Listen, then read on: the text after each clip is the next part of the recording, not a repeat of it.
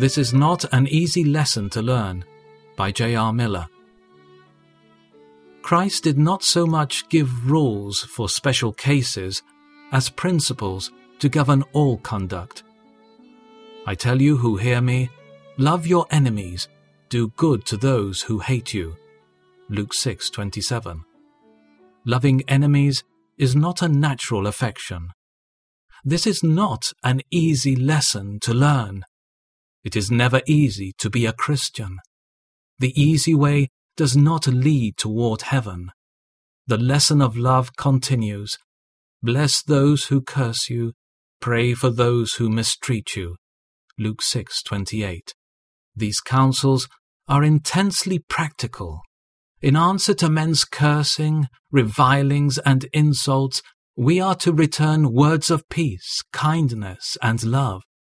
Those who mistreat us, we are to pray for, instead of uttering threats against them or imprecations upon them.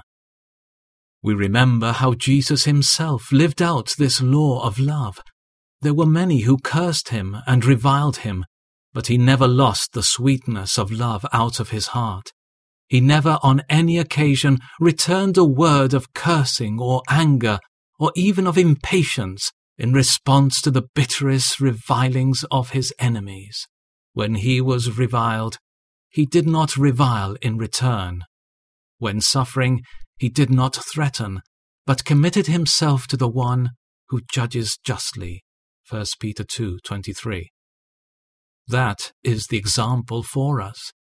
We are to be silent when others speak evil of us or to us, or if we speak, it is to be the soft answer that turns away wrath.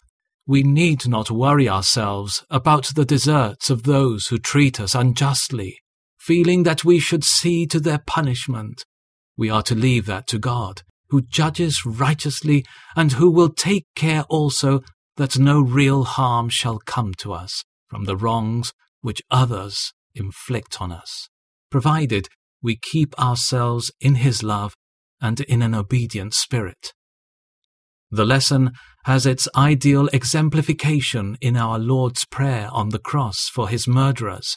His only answer to the driving of the nails through his hands and feet was, "Father, forgive them, for they know not what they do."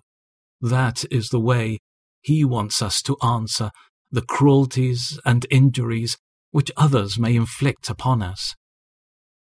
We must be ready to endure not one, but many injuries from the others. We must be unresisting, like our Lord.